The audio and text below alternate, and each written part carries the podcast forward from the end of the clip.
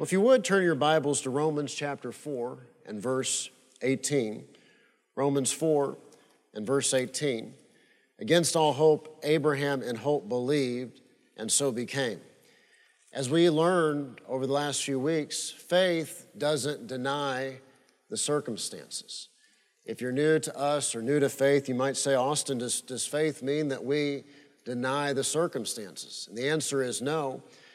You know, there are, there are circumstances in this life. We live in a sinful, fallen world, and the enemy is at work, and you've got all kinds of things going on in this sinful, fallen world. So there can be circumstances. Faith doesn't deny the circumstances, faith chooses to believe God in the midst of the circumstances and whatever you're facing or overcoming. Against all hope, Abraham in hope believed and so became the father of many nations, just as it had been said to him, So shall your offspring be. So we believe, and so we become. And that, that happens over time. One of the early church fathers, the second century, his name was Irenaeus. He was trained by Polycarp. Polycarp was mentored by the Apostle John himself. And so Irenaeus was a third generation Christian with the heritage that traced back to the Apostle John himself. And one of the key things that Irenaeus taught is that we are, in our walk with God and in living the Christian life, we are to become more like Christ, more like Him. And that's what happens as we walk with the Lord and we live this Christian life. We believe, and so we become. And it doesn't all happen overnight, but it happens over time. One of the key verses the last few weeks has been 2 Corinthians 5 and verse 7 For we walk by faith and not by sight. That's also in the Old Testament. We could say it this way we walk by the Word of God and not by sight, not by our circumstances. So faith in you and faith in your prayer life, it will conquer, it will overcome, it will prevail. Faith in you will have the victory. And faith in your own words, based on the Word of God, faith in your own words will drive out the enemy and drive out sickness and disease, and over time cause negative circumstances to change. And so when we say, sickness or disease, depart from my body now, in the name of Jesus, we demonstrate our confidence in the Word of God, and we demonstrate our confidence in the Word in our mouth. So we command sickness to go, we command needs to be met. We command the answer to come. We command the circumstances to change. And in doing that, we demonstrate our confidence in the Word of God. We demonstrate our confidence in His Word in our mouth. We also demonstrate our confidence in who we are in Christ. There are so many believers, and they have this perspective that we're just little worms trying to serve the Lord, hoping somebody doesn't step on us as we make our way from one destination to the other. But that, that's not who we are in Christ. And we're made in the image of God. And so once you begin to see that and believe that and think that way and live that way, it changes everything. And so we demonstrate by saying what the Word says and letting it come out of our mouth we demonstrate our confidence in God's Word and our confidence in His Word in our mouth. And what does our Heavenly Father confirm? He confirms His Word. Mark 16 and verse 20 says, The Lord worked with them and confirmed His Word by the signs that accompanied it. It would be so awesome if He confirmed our opinions, but He doesn't. It'd be so awesome if He uh, confirmed our bright ideas, but He doesn't. It would be so awesome if the Lord confirmed our theories, but He doesn't. And when you're young in your 20s, think you know everything. It'd be great if the Lord confirmed that. He sure doesn't. And so he, what he confirms is his word. And that's where we have to go to find the victory. And that's what we have to pray and speak and confess and be full of faith, not full of fear and worry. Fear is contrary to faith, and fear is rooted in unbelief. And when you fear acting on the Word of God, you're permitting unbelief to rule your life and your circumstances. So you just have to step out in faith, take action, do what the Word says, and put the consequences in the hands of God. But He, he is good, and He will honor and He will confirm His word. When believers fail to do what the word says, they're allowing worry and unbelief to operate in their lives. Faith comes and faith grows as we take action on the Word of God. And so, what we have to do is take action on the Word of God in every area of our lives. In your home, if you're married in your marriage, you have children, your family, your parenting, your work, your career, your finances. Pastors mentioned that th- there are people and they want to know how faith works so they can believe God, but then they don't want to live a ethical life and they don't want to conduct themselves in their business or career and what they do with ethics and righteousness. It's just not going to work, and God can't bless that. And so instead of having the attitude, oh, you know, bummer, there's something else in the Word of God I need to do, instead we ought to have the attitude that every command is for our good, and if we'll do things God's way in any area of life, we'll get better results. And so instead of being bummed about something to do, we ought to be excited. We ought to be thrilled. We ought to be anticipate the harvest and the blessing and the good things that'll come from doing things God's way. And as you do things God's way, and as He confirms His word, well, then faith will grow in your heart and in your life. Why are there so many Christians and they don't experience the fruit of the word? Why are there so many believers and they live in lack or not enough? Well, they either don't know what the Word says, which is a possibility. Faith comes by hearing and hearing by the Word. And there are many and they just don't know, or they know and they refuse to obey. They refuse to take action on the Word of God. Pastor mentioned during the 9 a.m. offering Sunday that you know, one of the major objections you run into with believers is that it's in the area of finances. You know, oh, you, you believe in offerings, you believe in tithing. Well, I'm going to find another church, I'm going to find another pastor. So, so they, they know what the Word of God says. And so their, their mission, their objective is to find someone who will tell them what they want to hear. Remember once some of the young men invited me to an event in Dallas, a place, and it's very popular with the young people. And uh, they tell the young people it's okay to drink and other things. And when the young people come, there's, there's food trucks and free food. And so I went to this event, heard someone speak, and then at the end, I heard an offering unlike any offering I've ever heard at Faith Christian Center. Because it basically went like this Some people have the gift of generosity. And so if you have the gift of generosity, consider giving in this offering. And, you know, I, I looked around amongst a lot of people, and it didn't seem hardly anybody had the gift of generosity that night. But again, if someone came to me and said, Austin, you know, in this area of my life, I need help, well, my, my first question is are, are you doing what the word says? You know, are, are you putting God first? Are you practicing good stewardship? Whatever level you're at, are you looking for opportunities to be a blessing?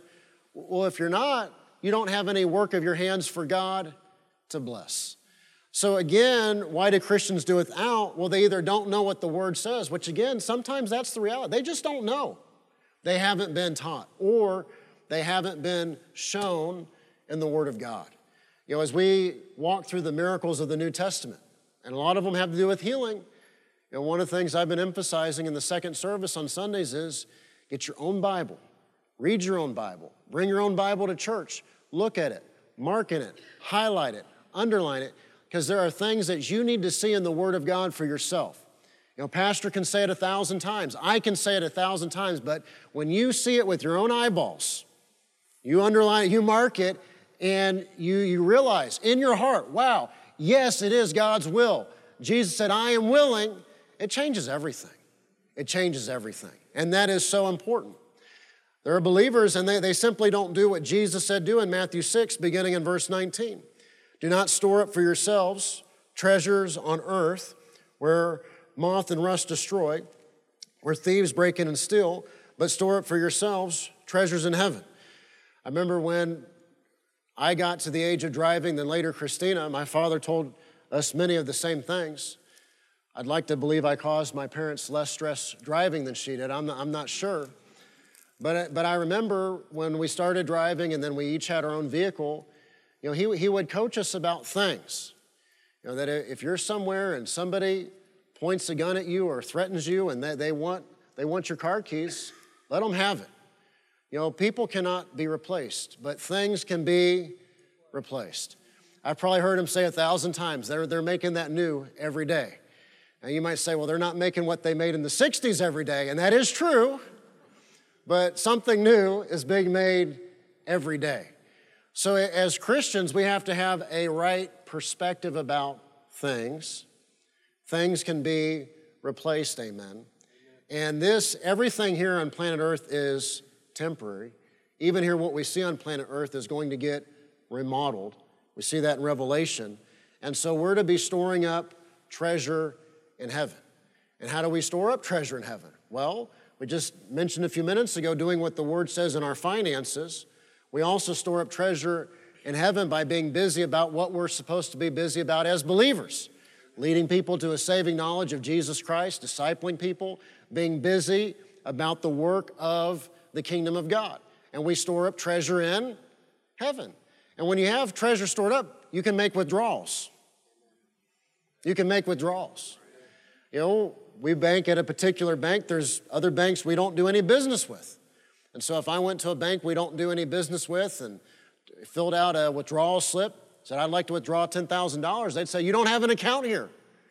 And uh, there are some believers, and their, their whole approach to the Christian life is throwing a Hail Mary like in football, wanting to make some great big withdrawal because there's an emergency, but they've never made any deposits. And we make those deposits by being doers of the Word of God. Store up for yourselves treasures in heaven where moth and rust do not destroy, where thieves do not break in steal. For where your treasure is, there will your heart be also. You know, Pastor last Wednesday commented on one of the young people helping with worship and how enthusiastically he was worshiping the Lord. You know, when you go to youth or children's church or help in those areas and see the young people enthusiastically worship, or when it's offering time, the young people or the children participate, us adults have no excuse. Because the young people, in being enthusiastic and doing and obeying, they're demonstrating that their heart is in the kingdom of God. Now, we've been learning that in our prayer lives, Jesus has given us the authority to do his works here on the earth. He's seated at the right hand of the Father. And so we're the hands and feet of Jesus in this world. And we have his spirit, but his spirit works through us. Sometimes when we teach on prayer, and during the Holy Week revival, we've taught on prayer, mentioned an old quote by John Wesley, one of the preachers of the great first great awakening. And of course, George Whitefield was the preacher in America. John Wesley was the preacher in England. Methodism eventually came to America. But John Wesley once said that it seems as though God is limited by our prayer life, that he can do nothing unless we, we ask him. And, you know, we get into some big theological issues, but it doesn't change the fact that we have great dominion, we have great authority in our, our sphere of influence, and we're to be the hands and feet of Jesus. You know, you look at the Lord's Prayer in Matthew 6, Jesus taught us to pray that the Father's will would be done on earth as it is in heaven. And so a thinking person would say, well, well, why do we need to pray that way if God's will is automatically done in everything, everywhere, at all times? So we have a part to play. And part of our part is, Father, I pray that your will would be done in this situation on earth as it is in heaven. And again, Sunday mornings, we've been learning that His will is health and healing. And so, Father, in this situation, I know your will is health and healing. So I pray that your will would be done on earth as it is in heaven. You know, but believers some believers can be so funny. You know, we send out, send out an email this Sunday, we'll be dealing with healing. God wants you healed. And get an email back. I, I don't agree with that. And here, here's several paragraphs of why I don't agree with that. It's really amazing. But I notice in emails like that, and praise God, we don't get a bunch of them, and I just delete or block or goes to spam. Amen. It's not the Bible says this and the Bible says that and the Bible says this. It's I think. And again, what does the Lord confirm? What does the Lord back up? In terms of what He does in our lives, He performs His word. You have to keep that in mind. We're to be busy doing the works of Jesus. John 14, beginning in verse 12, Jesus said, I tell you the truth, anyone who has faith in me will do what I have been doing. The book of Acts says that he went around doing good and healing all, that he was busy destroying the works of the devil. And that's what, that's what we're to be about. You know, in the ninth grade New Testament class at St. Paul's, we're in 1 Corinthians now, learning about the importance of our Christian witness. That, that part of living the Christian life is living in such a way that our witness is exemplary, and through that, other people come to faith in Christ. And that we not do anything or conduct ourselves in a way that would lead a new believer or a weaker brother or sister into sin. Our witness is so important. And we're, we're to be doing the works that Jesus did. He says he will do even greater things than these because I'm going to the Father.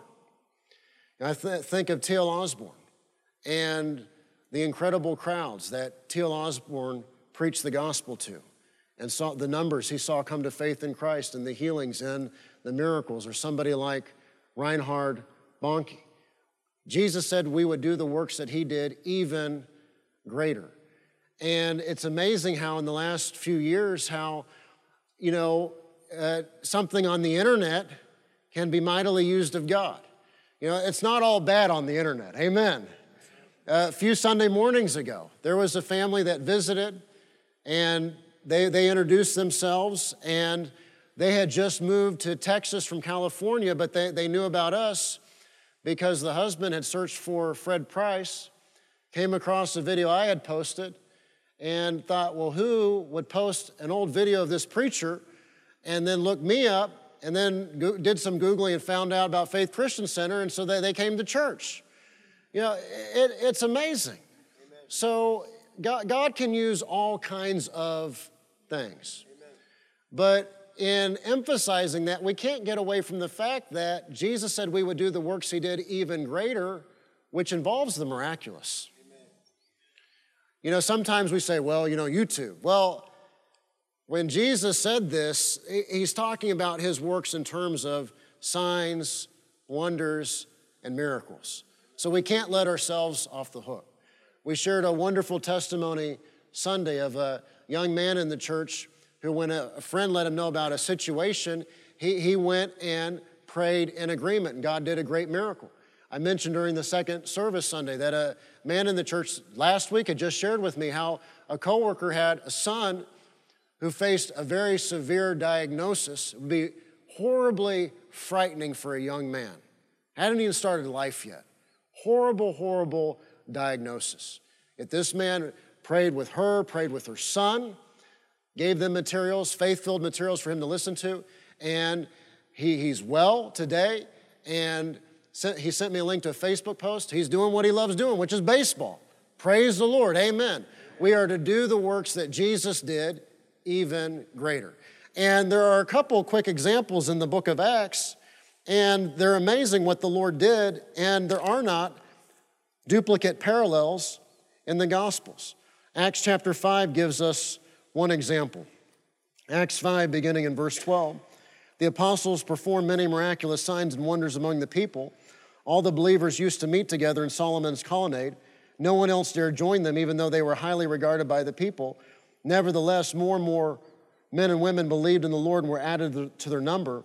As a result, people brought the sick into the streets and laid them on beds and mats so that at least Peter's shadow might fall on some of them as he passed by. Well, th- this is just falls into the category of greater. And the Gospels, the woman with the issue of blood, she had heard, she believed, and so she reached out and touched the hem of Jesus' garment the book of Acts, people obviously were doing this because they had heard reports of healings, that if they could just get near Peter's shadow, they would be healed and made well by the power of God. There's another interesting example in Acts chapter 19.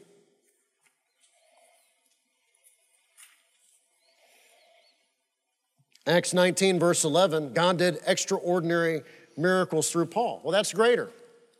Extraordinary miracles through Paul, so that even handkerchiefs and aprons that had touched him were taken to the sick, and their illnesses were cured, and the evil spirits left them.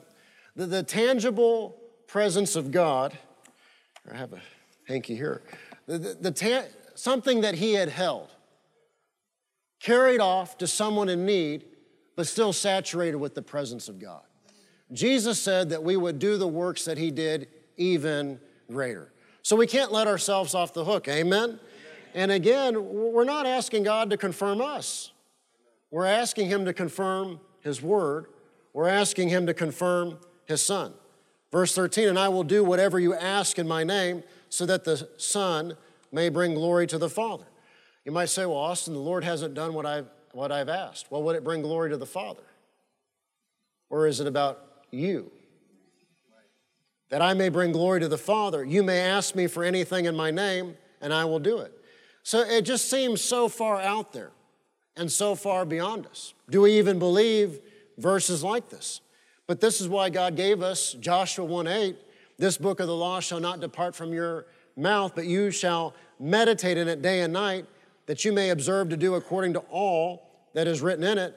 For then you will make your way prosperous, then you will have good success. The last three years, why, why did some people that were supposed to be full of faith head down the road of fear? I'm not talking about people that don't know anything about faith or healing or the power of God. Full gospel people. People that would say that they're, they're a word of faith, faith people. Why would they head down the road of fear like everybody else? It's all about what you're meditating on, it's all about what you're listening to, it's all about what you're reading. You know, and I remember all that. You know, now everyone wants to act like it didn't happen. Well, not everybody. Because you still see people, you know, by, by themselves in their car, by themselves, or you're at the grocery store and you're going down the aisle and they're, they're looking at you like, wrong way, buddy. You know, the arrows are gone, but they, they still believe in the arrows. it's all about what you're listening to, it's all about what you're meditating on.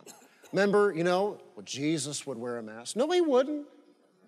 If he touched a leper, he wouldn't.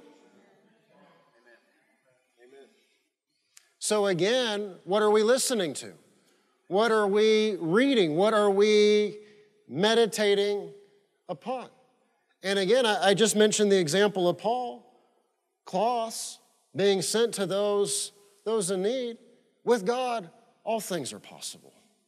With God, all things are possible. And, and we can't always do everything in person. And we can't always do everything ourselves. So even if all you can do is get on the phone and encourage someone or pray with someone on the phone, God can still work miracles that way. Amen. So we've just got to believe bigger and think bigger. Meditate on passages like John 14, 12 through 14, until they become a part of you. I tell you the truth, anyone who has faith in me will do what I have been doing, he will do even greater things than these because I'm going to the Father. You know, another factor is time. He ministered for about three and a half years. And even though, with the exception of John, all the apostles faced martyrdom, they all, and then another one that had a short ministry. I, am watching what I say for the sake of accuracy. Stephen's ministry wasn't very long. He wasn't an apostle, he was uh, the ministry of helps. But again, many of the men and women of God in the book of Acts, they, they had much longer in ministry than Jesus. So another factor is time, but what are we doing with our time? Are we just busy doing our own thing, or are we also busy about those in need and busy about the work of the kingdom of God? And I'll do whatever you ask in my name so that the Son may bring glory to the Father. You may ask me anything in my name, and I will do it. So Jesus has given his authority to do his works, and this involves our prayer life. And there is great power in united faith. Matthew 18, verse 18 I tell you the truth, whatever you bind on earth will be bound in heaven. And whatever you loose on earth will be loosed in heaven. The New Living Translation translates it this way I tell you the truth, whatever you forbid, we could say, don't allow on earth, it will be forbidden in heaven. Whatever you permit on earth will be permitted in heaven. And as an example, this is one reason why, for us as believers, the Apostle Paul forbade a believer from, from marrying an unbeliever. Do not be unequally yoked together. Once, this is a long time ago, so you know, sometimes I think people wonder when he, he tells a story, you know, they're looking around, who's he talking about? This is a long time ago. No one here. Long time ago, long time ago. A lady in the church, she just decided she had to be married, had to be married, had to be married, had to be married. Well, she married a Muslim man who practiced Islam. Well, of course, some time goes by. She came to Pastor Sue, not happy, because her Muslim husband wanted her to be a Muslim wife and didn't want her to come to church. Where did he want her to go? To the mosque and to be a dutiful Muslim wife and dress like a Muslim wife. So basically, she came to Pastor Sue, Pastor Sue, I want you to tell me it's okay to divorce this guy. Well, again, what are the biblical grounds for that? See, that, that, that's a whole can of worms. Now, do people come to us before they do crazy things? Most of the time, no. Because they know what we're going to say. They know what we're going to say. They know what we're going to say. Pastor Austin, do you think it's a good idea if I marry someone who practices Islam? No. Because the Bible says, do not be unequally yoked together. Well, that's the negative. Why not look at this in the positive?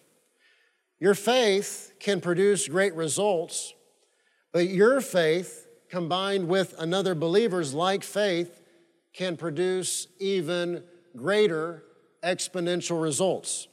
There is power in agreement. There is power in united faith. Husbands, there's great power in just getting in agreement with your wife. All the ladies should have said, Amen. Now, the sooner you just acknowledge she's right, life will be so wonderful and happy and blessed and peaceful. Amen. I'm teasing. There's power in agreement, there's power in united faith. So, husbands, wives, you should see your spouse as your faith partner, to believe God together, to stand in faith and agreement and unity together, to exhort and to encourage one another in the Lord. In our prayer lives, we're partners together with the Lord. And we stand with the Lord. And we stand together and against the circumstance of life, the works of the enemy, the storms of life, whatever it may be. And it would be wonderful if that were true in every Christian marriage that the husband and wife be faith partners together to take hold together with each other and against the circumstance or against the work of the enemy or whatever's going on. Romans 8 and verse 26, Paul writes, Likewise, the Spirit helpeth our infirmities. Another translation says, weaknesses. You might say, Austin, I don't have any weaknesses.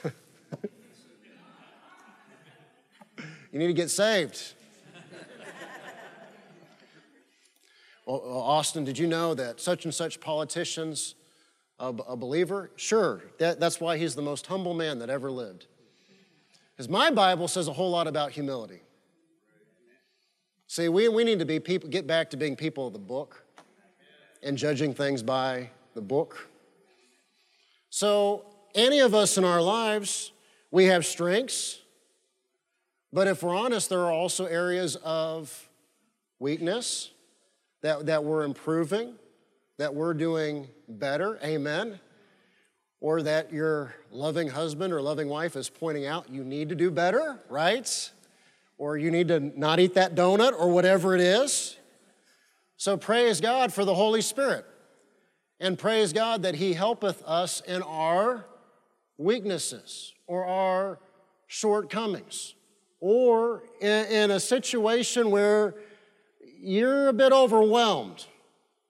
You know, I was talking to someone after church Sunday, and I, I said, every believer, we're all at a different place in our walk with the Lord. And on certain issues, our faith might be stronger we might know more, our faith might be stronger. And, and there are times where we need some encouragement. We need some exhortation. We need someone to stand in agreement with us, and that's okay. Likewise, the Spirit also helpeth our infirmities or weaknesses, for we know not what we should pray as we ought, but the Spirit itself, which could say Himself, maketh intercession for us with groanings which cannot be uttered. This is why when we teach on praying in the Spirit, you know, there, there are times in life when the only way to pray, if you don't know how to pray, the only way to pray is to pray in the Spirit in tongues. That's the only way to pray. And there, there are times in life where, you know, you're, you're doing your best, but you know you need help. That's when we, we throw ourselves upon the grace and the mercy of God. We say, Holy Spirit, help us. And we pray in the Spirit.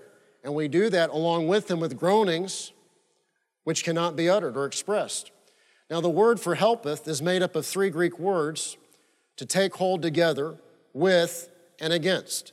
To take hold together, with, and against.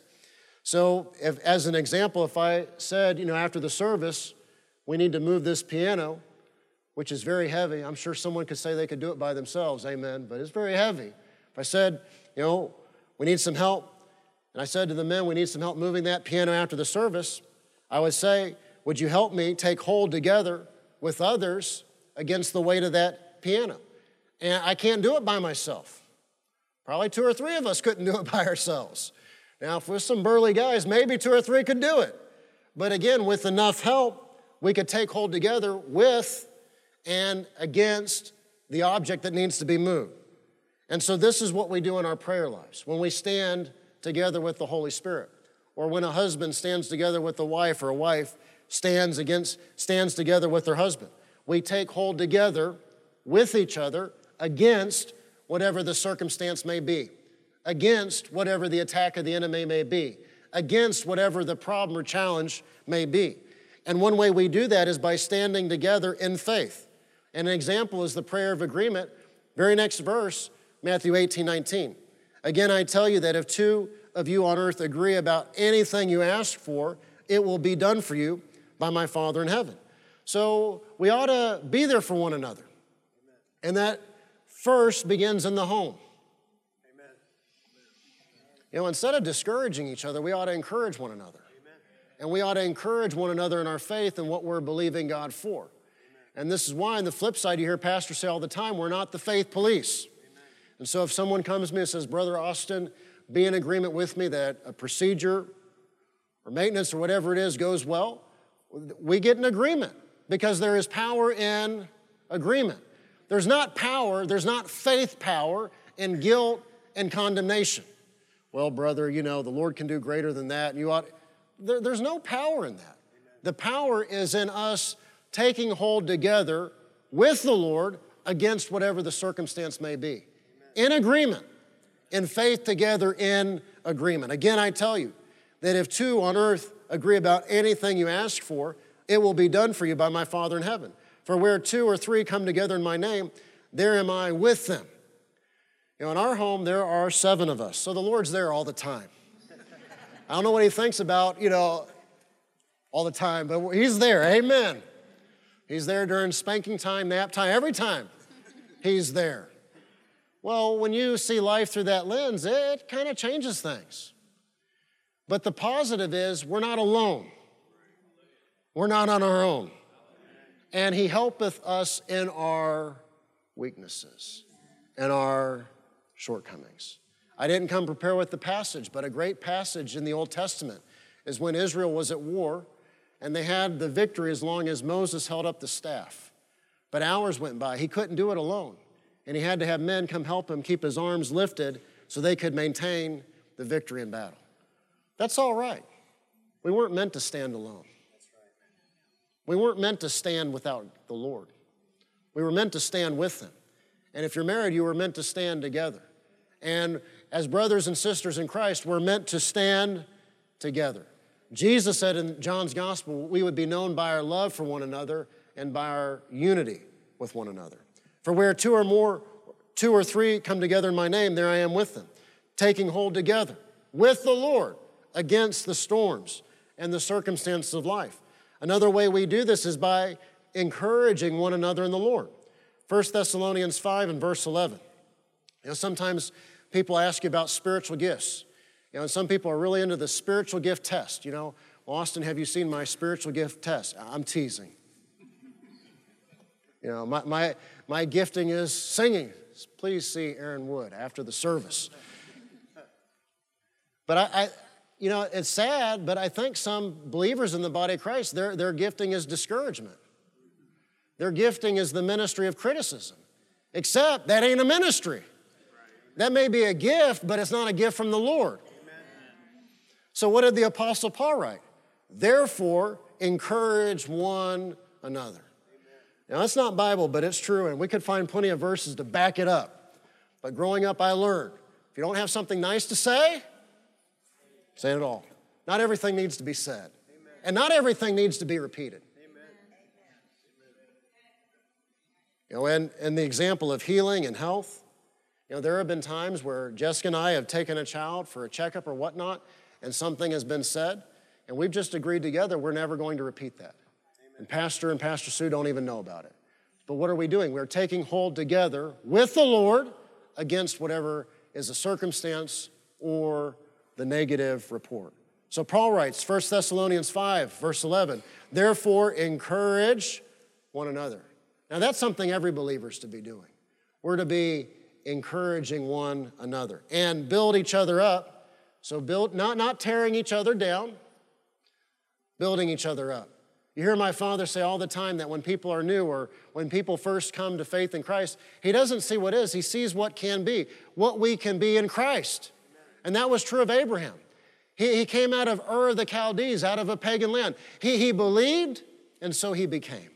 He believed, and so he became. And that's, that's true of us. We believe, and so we are becoming. And I mentioned Irenaeus, the Christian life. We believe, and so we are becoming more and more like Christ. And we're encouraging one another in that. And we're building each other up in that. My father has not done all that he has done solely with his own faith. My mother is his faith partner. It was his faith in agreement with my mother's faith. You know, some of the greatest blessings or miracles in Jessica and I in our lives are not because of me, it is because of her and her faith. And our, our faith individually can do great things, but what about our faith working together? And what about our faith as a church working together? Or what about our faith as a church when there is a need, our faith working together? And remember, how does faith work? How does faith work? I'm, now I'm starting to give everybody a quiz. How does faith work? Galatians 5 and verse 6, Paul tells us faith works by love. These three remain faith, hope, and love, but the greatest is love. And why is love the greatest? Love, agape love, the God kind of love, it is to be the motivator. So, how does faith work? By love. How does faith work in a church family? By love. How does faith work in a marriage? By love. And so, in a marriage, the husband and wife should be faith partners together, taking hold together with the Lord against the storm or the circumstance or the problem, whatever it is. Taking hold together with the Lord, with each other against the enemy or against the problem, the challenge, the circumstance. You may be mighty in faith alone, but you can be mightier in faith united with another believer of like mind and like faith. And again, I know not everyone is married, but if you're married, husband and wife standing in faith together. And then we're, we're a church family. And so we've been praying for the sick on Sunday mornings. And some of the requests are for healing, some of the requests are regarding wayward children, whatever the challenge is. But we are taking hold together with the Lord as a church family against the work of the enemy, whatever it is. And if it's stealing or killing or destroying, it's not the Lord, it is the enemy. And I, let me end with this. When someone tells you about something and you say that you'll, you'll pray, you'll make it a matter of prayer, be a man or woman of your word. Now, for me personally, I have to write stuff down. And so sometimes I'll even tell an usher, you know, hand me my phone so I can add a note, I can write it down. Now, maybe you never forget anything, or maybe you got post it notes everywhere. You've got to do what works for you. But faith works by love. And so when someone comes to us at work or here when we're at church and tells us, say, would you pray? Would you make this a matter of prayer? Would you be in agreement? Let's actually do it. Let's be serious about it. You know, I keep a note on my phone. I didn't, don't have it with me this evening, but the confession, you know, this confession booklet, I just have to tell y'all that they're available in the cafe. But the men who are here on Friday morning see mine. It, it's full of prayer requests or things that people have sent us, some here in the local church, but some from all over the world, things that they've asked us to pray about. And I, I keep those in my confession booklet, and I go through those every Friday morning until I feel a release from the Lord to set one aside. And again, faith works by, by love. And, you know, I'm thinking of one. A lady sent one in. It's believed from Switzerland, a wayward daughter believing God that she would break out of that sinful lifestyle, that she would come back to the Lord. You know, I, have never met her in person, won't see that lady until we're in heaven someday. But she, she took the time to send an email, and because of love, we're going to take the time to pray. Amen. We're going to take the time to take hold together with, against the storm, the circumstance, the problem that she might be facing. And again, walking in love, where does our love walk begin? Where does the Christian love walk begin? It begins in the home.